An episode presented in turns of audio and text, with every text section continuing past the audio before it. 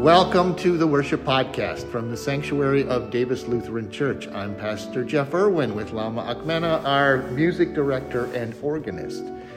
It's Palm Sunday, and it's also Passion Sunday. And all of Jesus' ministry has really led us to this point.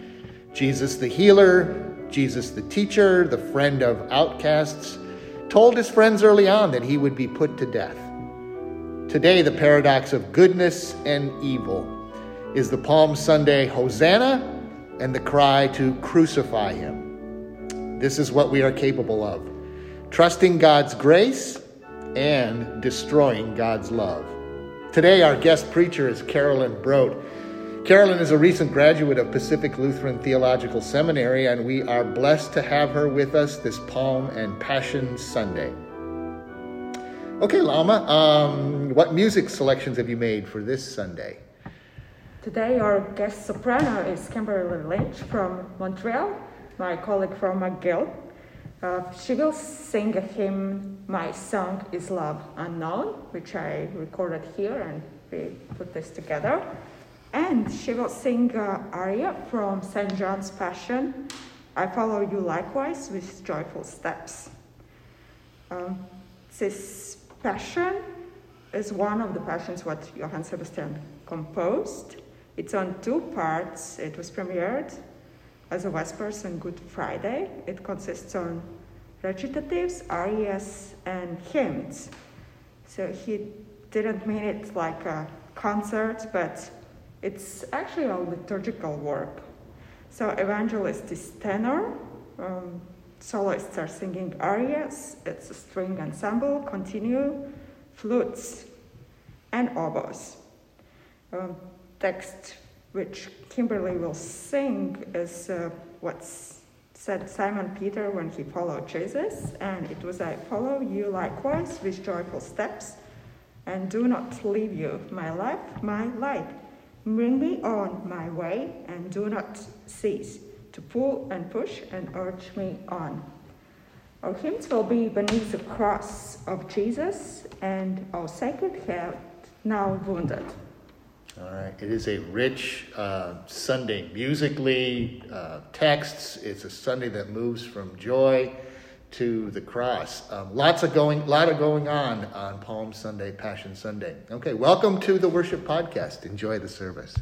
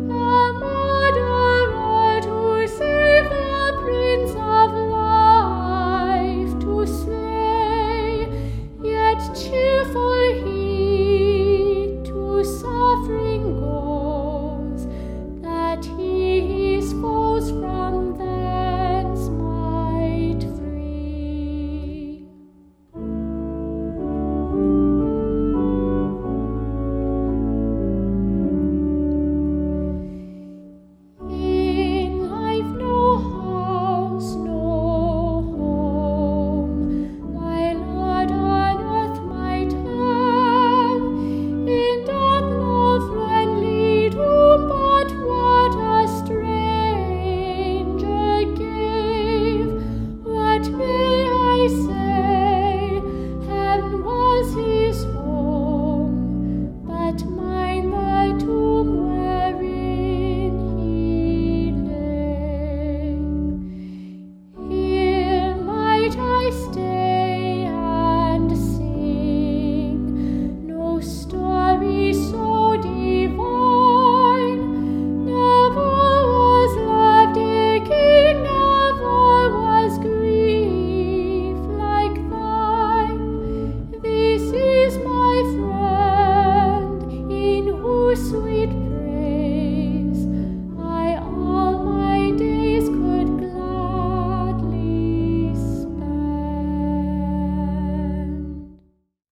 Blessed is he who comes in the name of the Lord. Hosanna in the highest. When they were approaching Jerusalem, at Bethphage and Bethany, near the Mount of Olives, he sent two of his disciples and said to them, Go into the village ahead of you, and immediately as you enter it, you will find tied there a colt that has never been ridden. Untie it and bring it. If anyone says to you, Why are you doing this? just say, The Lord needs it, and will send it back here immediately. They went away and found a colt tied near a door outside in the street. As they were untying it, some of the bystanders said to them, What are you doing, untying the colt? They told him what Jesus had said, and they allowed them to take it. Then they brought the colt to Jesus and threw their cloaks on it, and he sat on it. Many people spread their cloaks on the road, and others spread leafy branches that they had cut in the fields. Then those who went ahead and those who followed were shouting, Hosanna! Blessed is the one who comes in the name of the Lord. Blessed is the coming kingdom of our ancestor David. Hosanna in the highest heaven. Then he entered Jerusalem and went into the temple. And when he had looked around at everything, as it was already late, he went out to Bethany with the twelve. Let us pray. We praise you, O God, for redeeming the world through our Savior Jesus Christ. Today he entered the holy city in triumph and was proclaimed Messiah and King by those who spread garments and branches along his way. Bless the branches lifted high across the world and those who carry them May we enter into life with you through the same Jesus Christ, who lives and reigns with you, and the Holy Spirit, one God now and forever. Amen. The scripture reading is from Isaiah, the 50th chapter.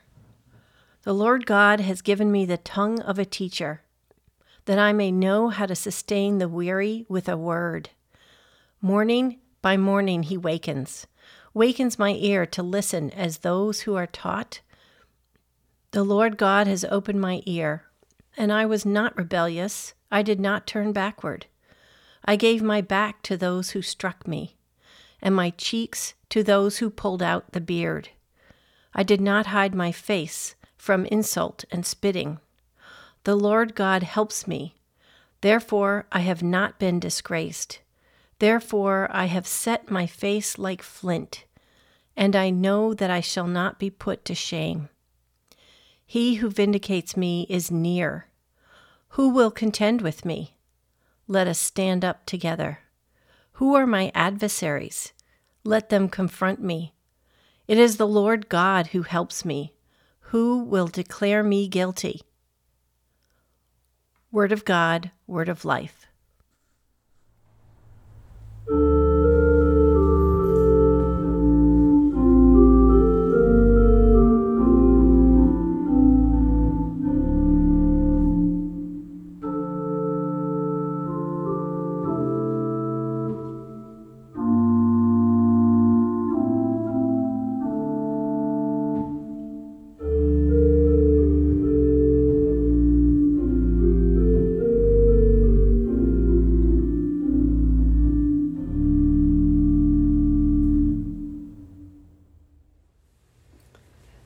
Holy Gospel according to Mark, the 15th chapter.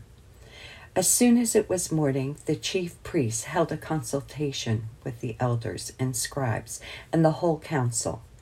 They bound Jesus, led him away, and handed him over to Pilate. Pilate asked him, Are you king of the Jews? He answered him, You say so. Then the chief priests accused him of many things. Pilate asked him again, Have you no answer? See how many charges they bring against you?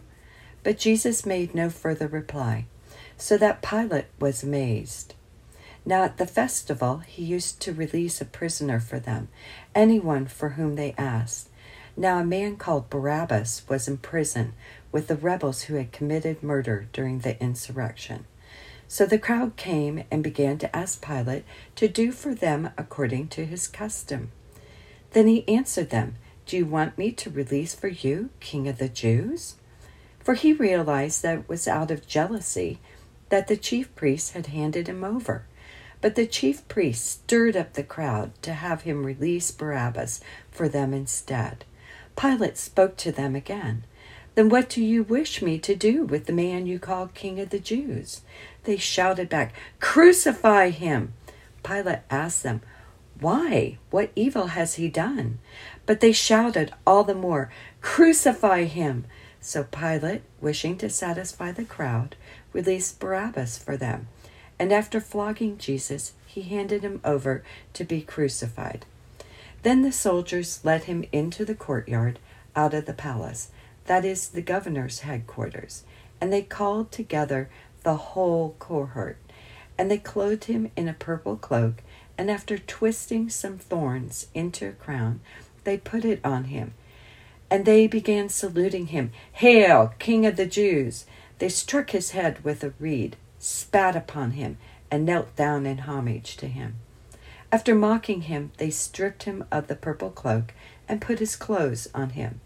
Then they led him out to crucify him. They compelled a passer-by who was coming in from the country to carry his cross. It was Simon of Cyrene, the father of Alexander and Rufus. Then they brought Jesus to the place called Golgotha, which means place of the skull. They offered him wine mixed with myrrh, but he did not take it. They crucified him and divided his clothes among them, casting lots to decide what each should take. It was nine o'clock in the morning when they crucified him. The inscription of the charge against him read, The King of the Jews. And with him they crucified two bandits one on his right and one on his left. Those who passed by derided him, shaking their heads and saying, Ah, you would destroy the temple and build it in three days. Save yourself and come down from the cross. In the same way, the chief priests, along with the scribes, were also mocking him among themselves and saying, He saved others, he cannot save himself. Let the Messiah, the King of Israel, Come down from the cross now, so that we may see and believe. Those who were crucified him also taunted him. When it was noon, darkness came over the whole land until three in the afternoon. At three o'clock, Jesus cried out with a loud voice, Eli, Eli, lema sabachthani, which means, My God, my God, why have you forsaken me? Then some of the past bystanders heard it. They said, Listen, he is calling for Elijah. And someone ran, filled a sponge with sour wine, put it on a stick, and gave it to him to drink, saying, Wait, let us see whether Elijah will come to take him down. Then Jesus gave a loud cry and breathed his last. And the curtain of the temple was torn in two from top to bottom now, when the centurion who stood facing him saw that in this way he breathed his last, he said, Truly, this man was God's son. The Gospel of the Lord.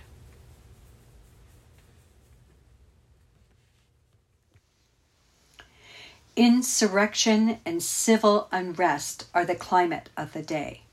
There was fake news, a call for traditional values, government officials playing to the popular, military involvement, spectators, and bystanders. Does this sound familiar? Is it something you can imagine? It does to me after this last year. I could never have imagined all the events that occurred a global pandemic, devastating West Coast wildfires, the stock market crashing, Black Lives Matter protests across the country, and political intrigue, to name a few. Not only did these events happen in 2020, but there has been the human cost to all this, to people. Just looking at the cost of COVID 19, we have lost more than a half a million people this past year in the United States. In addition to the loss of life, COVID has had the greatest impact on those who are at the lower end of the pay scale and communities of color. Not only did our lives change, but we learned who were the frontline workers and who risked their lives daily so most of us could shelter in place. Businesses were forced to close and people lost their jobs. Many people lost it all and are newly homeless. We can imagine a society under government rule, with political and financial pressures and the desperateness of the people for life to return to normal. That's the picture Mark is painting for us, and we find ourselves right in the middle of Jesus' story. That's what makes this passion narrative so relatable. I can usually find where I am in the story when I look closely to what is happening. So today I'm going to look at ordinary people in the Passion narrative and see if there is something similar or familiar that we have experienced this past year and if their response relates to our response to events in 2020. Our first experience is that of the crowd, who believes the fake news and is manipulated by its power. The crowd wants their traditional values, these things done according to custom, and they don't question where this information is coming from. They just react. More than likely, they may not even really know much about Jesus or his teachings. He just does not represent the status quo. This past year, we have seen many crowds, and some in our own backyard. In Sacramento, crowds gathered over the lockdown, racial justice, climate change, anti vaccine, and election results, to name a few. Unlike the crowds gathered to demand Jesus' death by the government, the current day crowds are demanding government to change, to reopen our communities, to restore what some may consider our civil liberties. We then meet the soldiers when the sentence is determined for Jesus, and the soldiers are given the task of following those orders. Soldiers throughout time have had the tradition of dehumanizing their enemy. The mocking and stripping naked is all part of that dehumanization. If we don't dehumanize the enemy, how could we torture another person or even put that person to death? This dehumanization has occurred with not only Jesus, but throughout history and continues into the 20th and 21st centuries. Dietrich Bonhoeffer was stripped naked when he went to the gallows, or even more recently, the prisoners in Abu Ghraib in Iraq. We don't have to be soldiers to dehumanize people.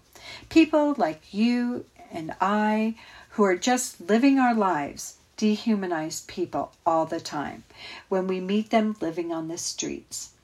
Most people don't look at, or at least don't make eye contact with those living on the streets because if we did, we would see their suffering and their pain. The suffering of our siblings would make it too difficult for us not to meet their needs of food and shelter. Many of us may identify with the bystanders and the onlookers who were not a part of the mob, but were definitely judging what was happening. Just like this past summer with the Black Lives Matter protests. There were the protesters and there were bystanders who supported and looked on but were not marching. And all of us were onlookers because we all had front row seats to the protests through our news and social media. Finally, we are given a glance at someone who is neither priest, crowd, bystander, or onlooker.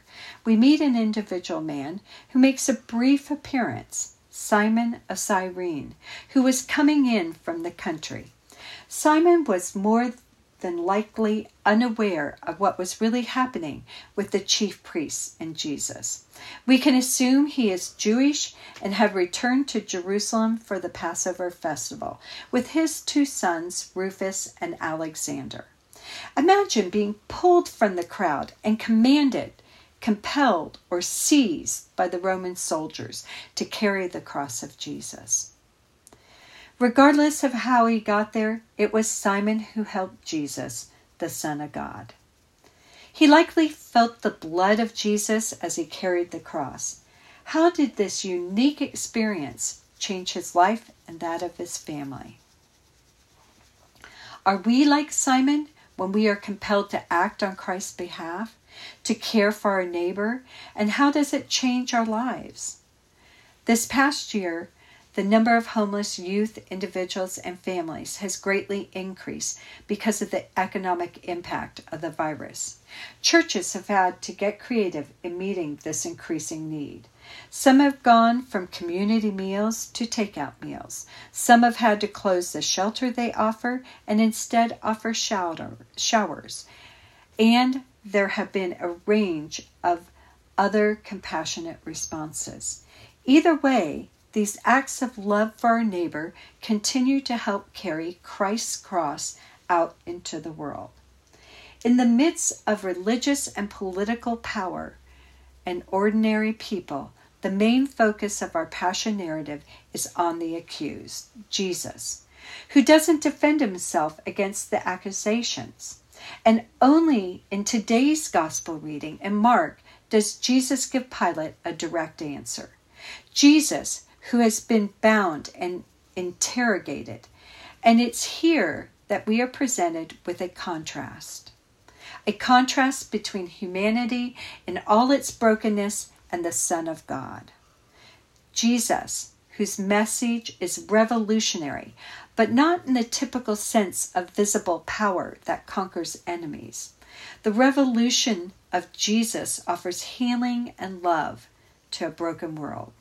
The world of flawed humans, the crowd, the bystanders and onlookers, and the Simons through all of this, it is only Jesus whose death and resurrection will usher in the kingdom of God to earth in mystical and supernatural ways. As we read this passion narrative, I can't help but wonder if you see yourself in the narrative. Are we the bystanders and onlookers who are interested in what's happening but not really involved?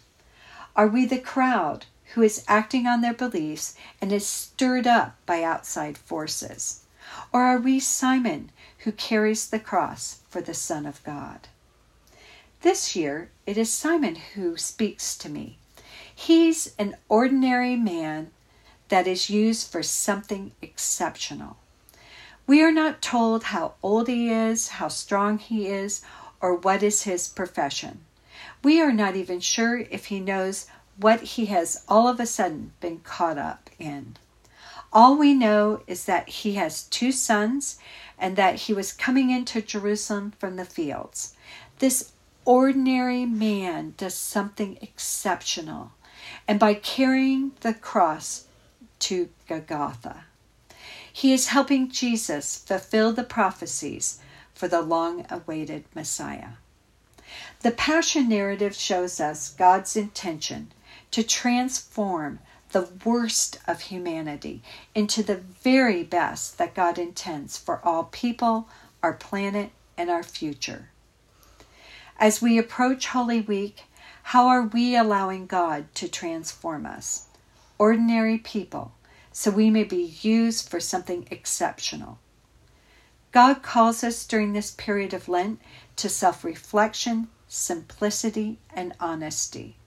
We are called by God to go out into the world and serve our neighbor. We are called to live out the revolutionary message of Jesus of healing and love in the world.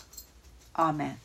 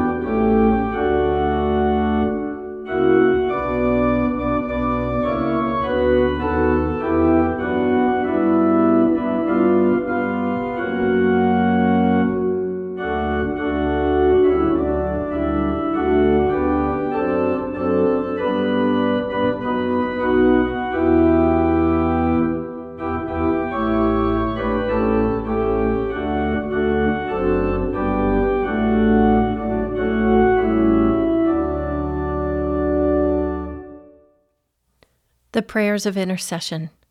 This week's response is Have mercy, O God. Relying on the promises of God, we pray boldly for the church, the world, and all in need. In Jesus, you came among us as a suffering servant. Give your church humility. Redeem your people from pride and the certainty that we always know your will. Heal us and empower us to confess Christ crucified. Hear us, O God. In creation, life springs from death. Redeem your creation awaiting resurrection. Restore lost habitats and endangered species. Create new possibilities for areas affected by climate change. Grant relief from natural disasters and nurture new growth Hear us, O God.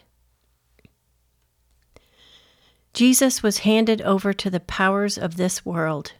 In all nations, instruct the powerful, that they would not exploit their power, but maintain justice, sustain soldiers, and guide those who command them, that they serve those in greatest need. Hear us, O God. On the cross, Jesus joined all who feel forsaken. Abide with those who are condemned to death. Defend those who are falsely accused. Console and strengthen those who are mocked or bullied. Accompany all who suffer. Grant respite and renewal. Hear us, O God. You called followers to tend Jesus' body in death sustain hospice workers and funeral directors.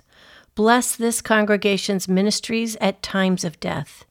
Those who plan and lead funerals, those who prepare meals, all who offer support in grief. Hear us, O God.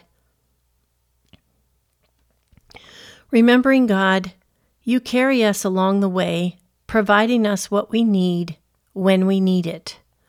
We remember those we have carried with us this week, those on our prayer chain, and those we each pray for now.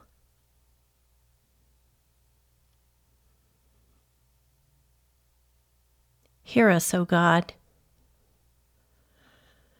You inspired the centurion to confess Jesus as your Son. We praise you for the faith you have given to people of all places and times. Give us also such faith to trust the promises of baptism, and, with them, to look for the resurrection of the dead. Hear us, O God. We entrust ourselves and all our prayers to you, O faithful God, through Jesus Christ our Lord. Amen. The peace of the Lord is with you always.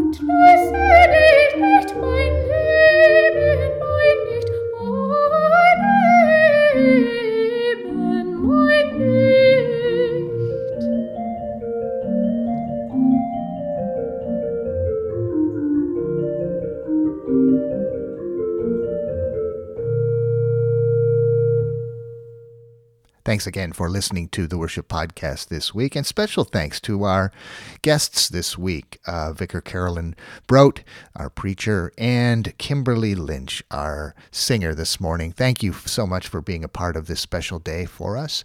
We will be um, gathering again on Easter Sunday on the podcast. So celebrate this week with Holy Week with Maundy, Thursday, and Good Friday in your local communities. And join us again for the resurrection of our Lord and Savior Jesus Christ as we celebrate Easter. Have a blessed week.